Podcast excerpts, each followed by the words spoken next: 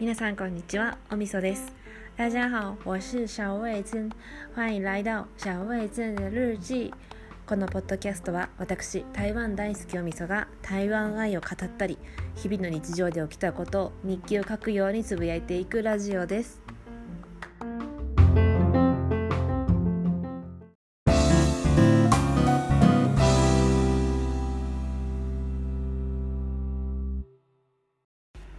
改めまして皆さんこんにちは、おみそです。じゅういちがつにじゅうしちにちはですね、私にとってこう思い入れがあるっていうわけではないんですけど、あの去年のじゅういちがつにじゅうしちにちに台湾留学に出発をして着いて、で私の台湾生活初日っていうことだったんで、こうね、そのいちねん経ったんだなって感慨深いものがあるんですよ、じゅういちがつにじゅうしちにちは。それであの確かね、前日まで働いてたんですよ、出発の前日まで。そのっていうのはその働いてた仕事の環境がすごく好きで、って言ってもあのフリーターなんですけどフリーターだったんですけど、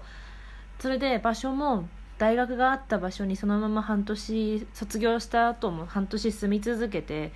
で学生の頃から続けていたアルバイトを時間延ばしてもらって、こうパートみたいな枠で入れてもらっていて、それで前日まで仕事をね、楽しかったしね、働いてたんですよ。それで、まあ、前日まで仕事をし、退勤し、で、まあ、またね、引っ越しの荷物の片付けとかをバーってやって、それで出発の日に最後に制服を返しに職場に行って、じゃあ行ってきますって挨拶をして、それで台湾に出発したんですけど、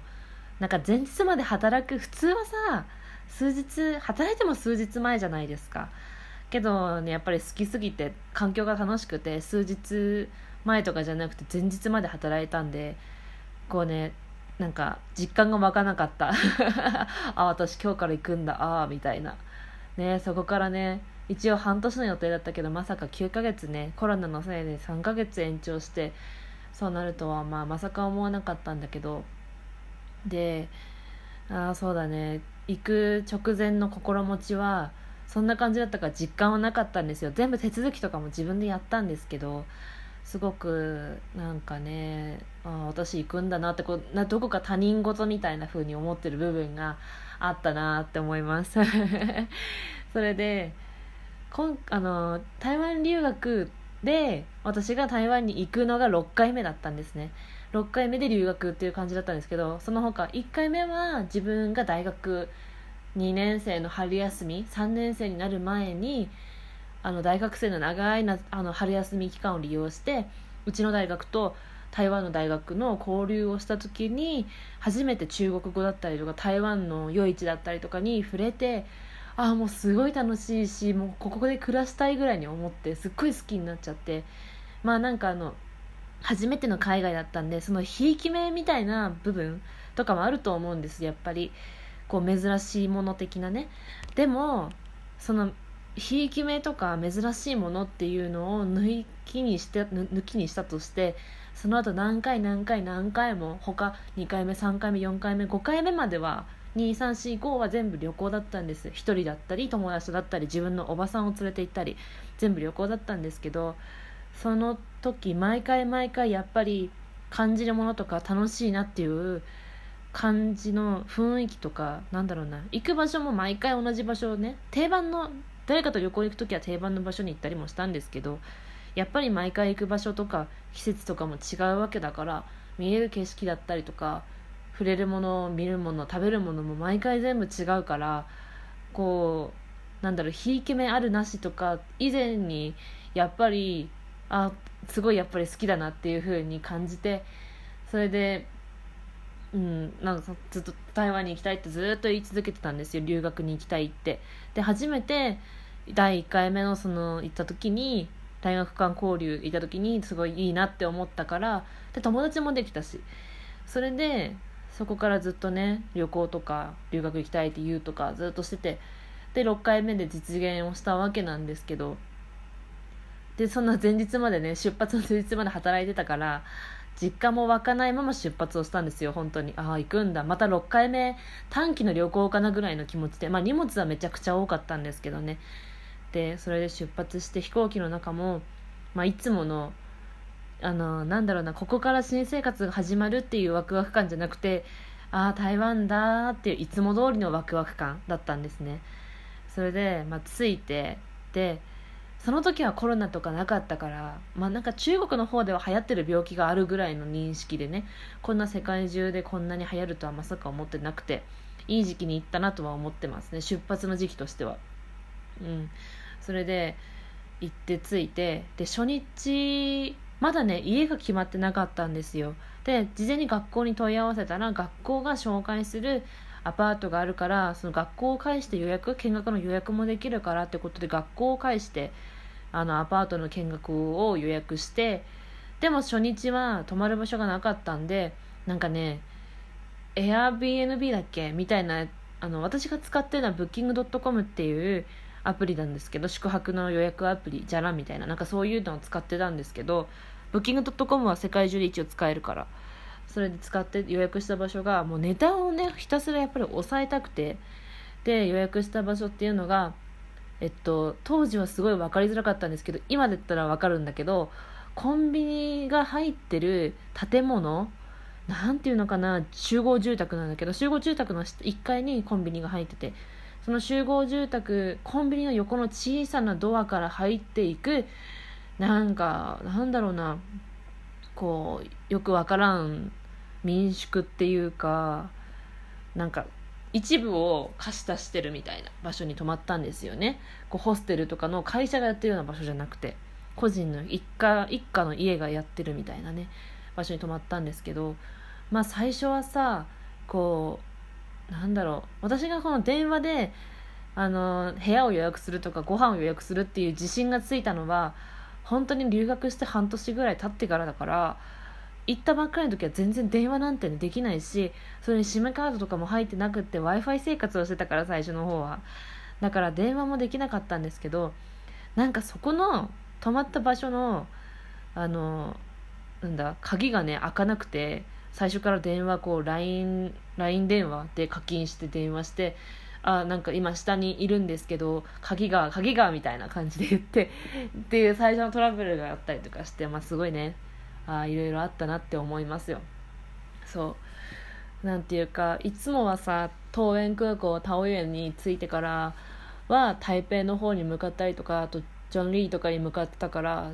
えっとなんかその台中に向かうっていうことがなくて、で桃園から台中のチャオマーまであの何高速バス夜の高速バスに乗っていくっていうのもなんか初だったし、でそこからチャオマから今はめっちゃ近いんだけど、チャオマからなんかフォンジャーまで行くのに、あ私フォンジャーに住んでたんですけど、フォンジャーに行くのにもタクシー使ったりとかしてね、今だったら考えられないお金の使い方だけどやったりとかして、でそのタクシーを使って、でコンビニのところに着いたんですよ。それであのそうタクシーでもね行き先を言うのがすごい大変でね、あの携帯でマップ見せてなんか here here みたいな感じで言ってたここここみたいな言ってて、そうででそんな感じでね、さっき言った電話でなんかもう無理くりえお願いしますみたいな、開かないんです鍵がみたいな電話してね、で先に言われた部屋がさなんか鍵がかってて、でしかも中からドライヤーの音がして、でえっと思って人いるじゃんって思って、とりあえず無事に入れたんですよ。入れて、で言われた部屋開けようとしたら鍵かかってるし中からドライヤーの音するし、えっと思ったらなんかでコンコンってしたら中からなんかえ誰みたいな言われて、いやいや誰じゃねえよってなって、いや向こうとしても誰だしこっちとしても誰だしね、誰もこっちのこのふたり誰も悪くないと思うんだけど、結果その私のことを対応してくれた多分家族がやってるところで、ちっちゃい女の子が鍵をもなんかあの何号室ですっていう風に言ってくれたんですけど、それ自体が間違っててお客さんがいる部屋を私に案内したみたいなね感じで、であまあねよくよくあるわけではないと思うけど、まあそういうこともあるよねってことでちょっとパニクっちゃって、でその後ね女の子が間違いに多分気づいてくれたんだろうね、私のことを追っかけてきて、ごめんなさい部屋ここでしたみたいな感じで部屋の鍵とか開けてくれたり案内とかしてくれて、とりあえず無事は無事にねバタバタしたけど、だいたいね、えー、日本を出発したのが夕方のよじごじとかで、そんなこんなでタオユ園着いて入国審査して、でそこからチャオマイ行って、でタクシー乗ってフォンジア行って、そこからこうドアが開かないとかの騒動があって、その後に部屋間違うとかなんかいろいろあって、結局ねなんか部屋に入れたのね夜のじゅういちじとかもうじゅうにじ近くて、それで平日だったからいくらフォンジャーでもね夜市がもう終わりかけだったんですよ。だから初日はすごい疲れちゃったんだけど、とりあえずね着いた日はね悪魔ジーパイを食べた。もうジーパイを食べたそうだね、初日は大変だったな。でその次の日から学校にとりあえず行って、予約してたあの予約してたお味噌ですみたいな感じで行って、アパートの見学に行って、でもうねどうって一応案内してもらってどうって言われたんだけど、どうも何も私選ぶ権利がなんていうのかな、選び方部屋の探し方もわからないし、なんか選び方もなんかわからんし、もう選択肢がなかったんですよ。どう住むって言われたら住むしか選択肢がなかったから、あイエスって言ってそのままそこの契約をして住んだんですけど、なんかとりあえずそこで半年契約しようとして、あれだなさんねん契約にしたけどお金自体はさんかげつにいっかい支払うってことにしたんだ確か。そうそれでまあなんかねあのー、そこやっぱり学校を介してるから、普通の人も住んでるんだけど学校を介してるから外国人に慣れしてるっていうか、カウンターフロントに日本語のあの利用規約っていうか住む人の規約が書いてある紙があって、それもらったりとかして、で説明も一通り英語とか中国語とかでされて、でとりあえず次の日に部屋決まったんですけど、今度はさ持ってきた荷物をさもう、ね、に運んだりとか、あとその部屋があのエアコンとあとお風呂はシャワーとあとトイレは、ね、ユニット形式でついててっていう感じだったんで、本当何もなかったから、とりあえず掃除道具とかあとお布団もね木の板がボンって置いてあるところに自分でマットレスとか買ってくるタイプだったんですよ。だからこうね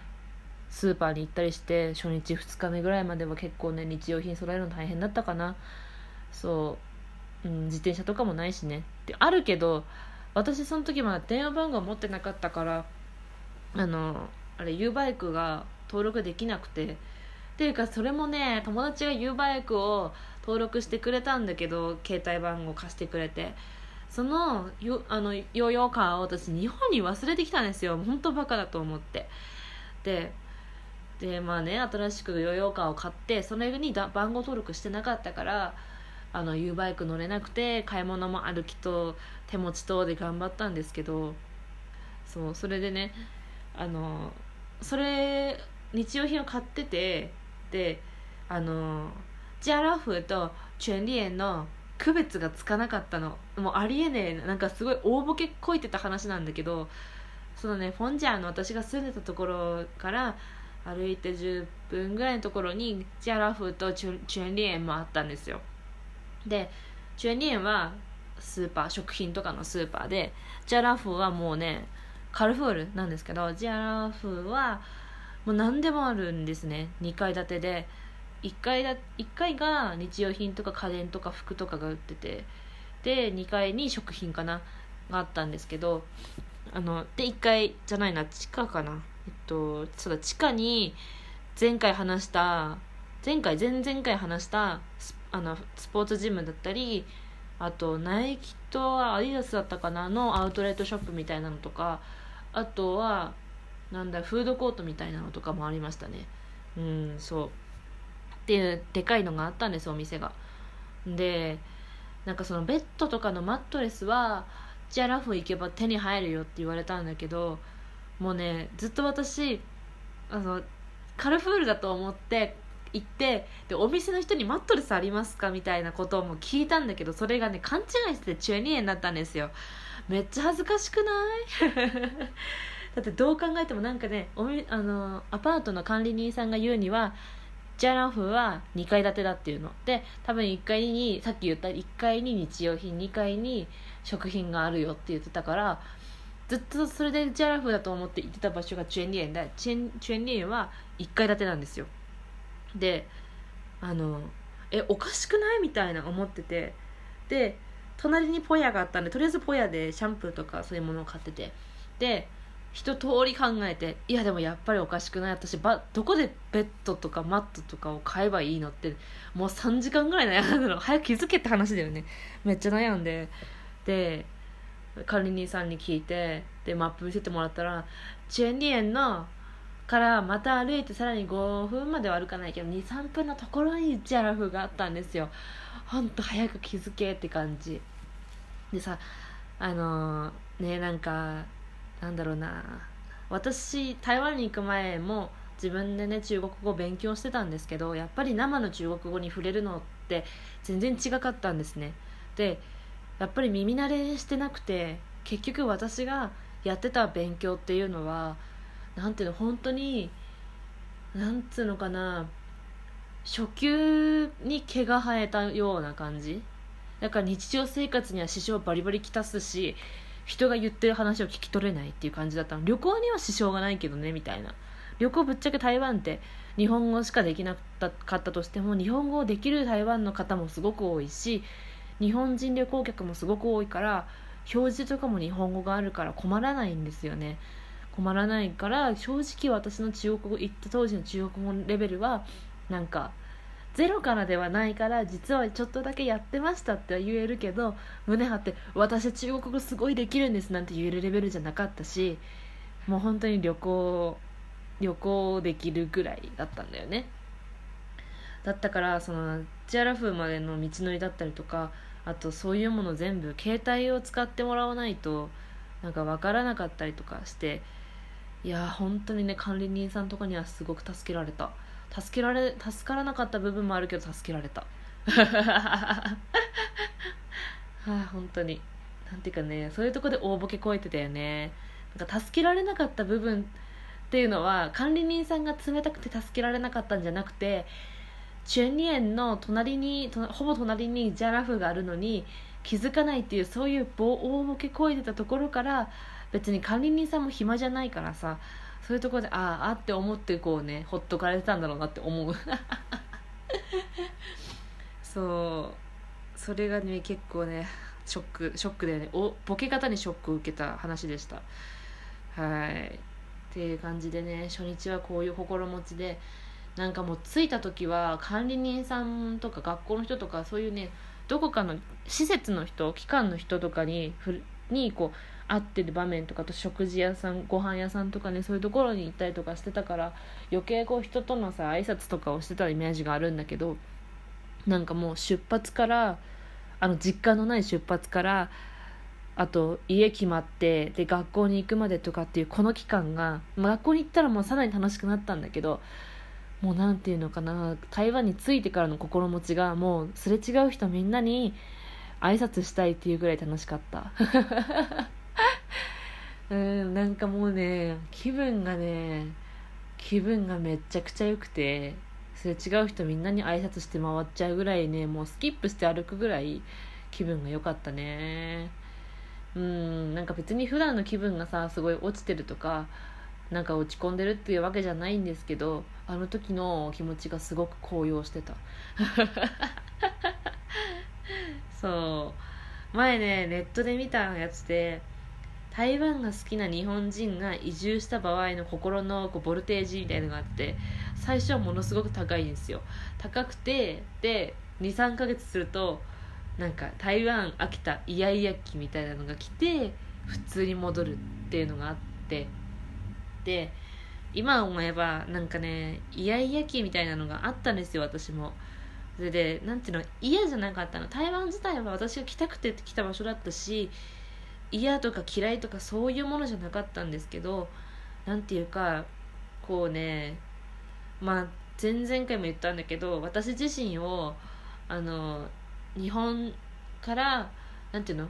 一個人、おみそ一個人として見るのではなくて、こう日本人女性っていう枠でみなんか見て ライン 交換してって言ってくる人とかが結構いたんですよね、まあ、どこでもとかご飯屋さんで行ってもえ日本人えニーハオニーハオみたいなところが結構あったんですよ。でそういうそういう対応とかをされてる時に私って何なんだろうとか、あとあのなんだろうな彼氏がいたり恋人がいたりとか何かそういうあのモチベーションみたいのがなかったりとかして、でやっぱり恋人がいることってあの、まあ、多分後日配信後日ね収録してあのアップするかなって思うんですけど、なんか恋人がまあ一緒にいた時期がありまして、それでやっぱり恋人がいるとモチベーションだったりとか上達のスピードっていうのはやっぱり違うと思うんです。自分で実感したもん、なんか違うなって思うのが。で分からなかったら直接彼氏にそれどういう意味って聞けるしね。でそういうこともいろいろあって全くモチベーションがなかった時期っていうのがあるんですよ。あの、まあ、彼氏と別れるとかその日本人女性っていう枠でこう ライン 交換してって言ってきてっていうのに疲れちゃってはあってなった時期がやっぱりあったんですね。でそういう時ってこう毎日学校に通ってるとしてもなかなかこう上達の実感ってなかったんですよ。なんか私これ意味があるのかなみたいなっていう時にこのままなんかずっと住みたいって言ってきた台湾だけどこのままずっと長いこと住んでたら私意味なくなっちゃうんじゃないかなみたいな、私が台湾に来た意味がなくなっちゃうんじゃないかって思ってる節があったんですよ。そうだから正直、うん、きゅうかげつっていうのはすごいちょうどよかったかなって思うんですけどね。そうそうなんだよね。それはすごく今も思うし、次また台湾に行く時もこういうことがもしあったら仕事、今度はワーホリで行きたいからワーキングホリデーで行きたいから仕事っていうモチベーションだったりお金っていうねこうなんかやる気が出るものとかがもしあるのであればそのために語学をっていうねやる気に多分なると思うんだけど、なんていうのかな、刺激とか新鮮味っていうのがないといつかは人間飽きちゃうじゃないですか。毎日カレーを食べていられないじゃない。だからですね、そういう新鮮味がなくていやいや気じゃないけどうーんってなる時期はあったなって思う。うんいつまでもやっぱり好きでいたいなら環境を何かしら人だったりとか住む場所だったり何かしらの環境を変えていかないと自分自身飽きちゃうなって思って実感したんだよね。そうなんか 1, いちねんまえの今日出発したんだよっていう話からなんかこういう話になっちゃったけどっていう心持ちだったんですよ。っていうことでそういうねいちねんまえを思い出す回でした。では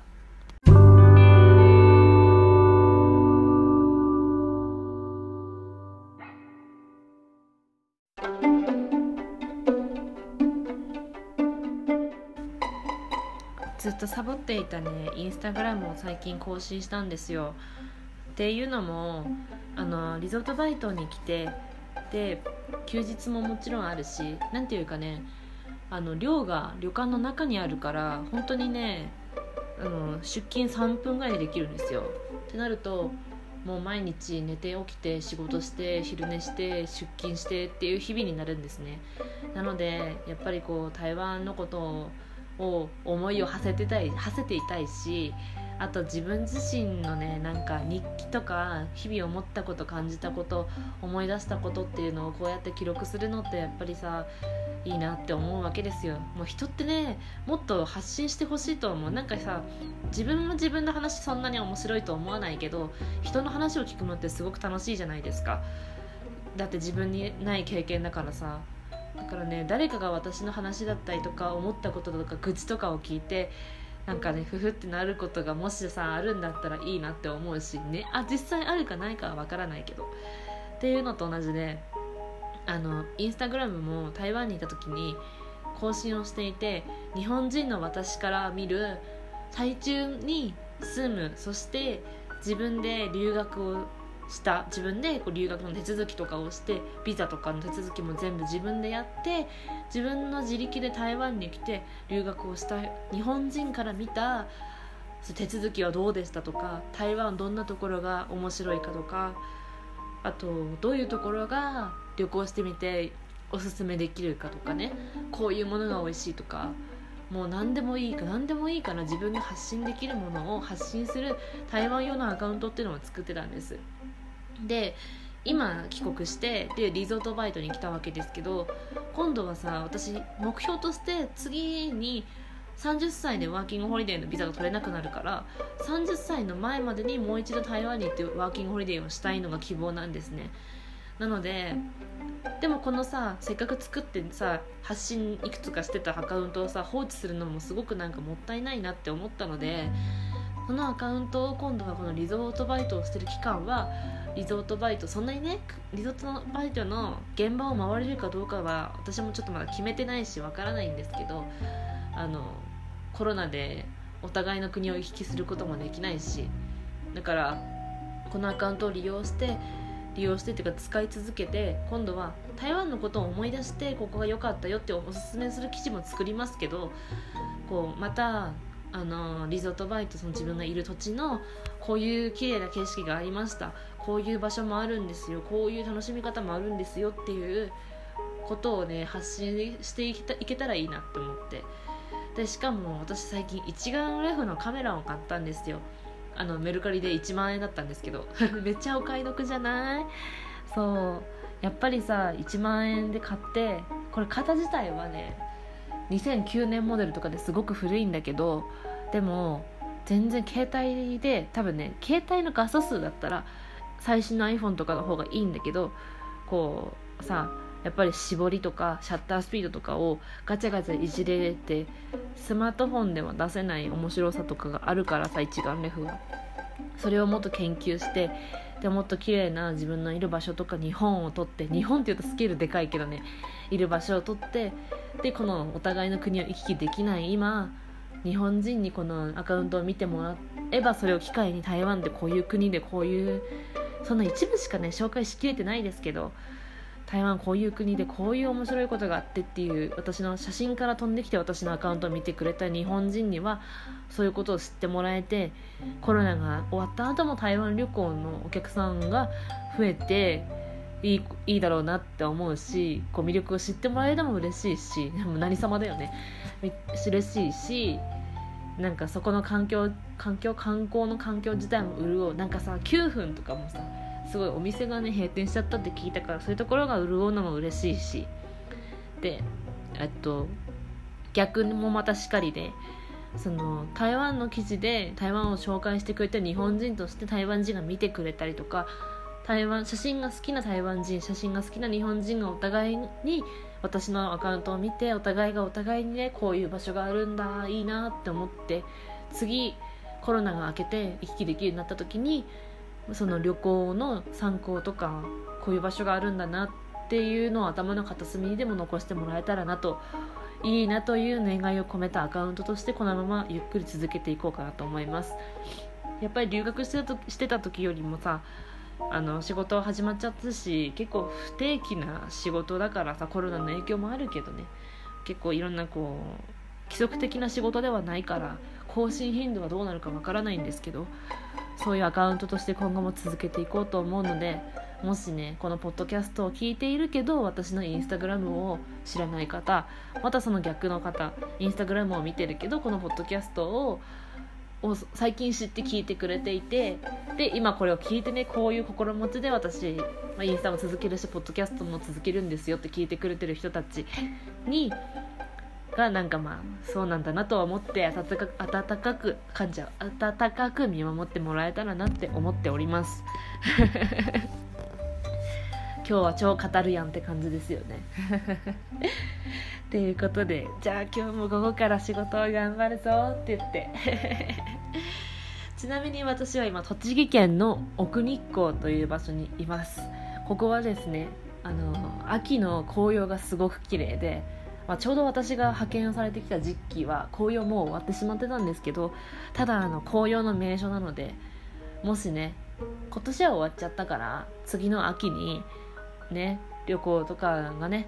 国境が解禁になったら訪れてみてほしい場所だって思っております。すごく滝がねいっぱいあるんですよ、山の中だから。だからね滝とかもちょっとねこう訪れて自然を感じてほしいと思ってます。じゃあ、じゃあ今日はこの辺ね。バイバイ。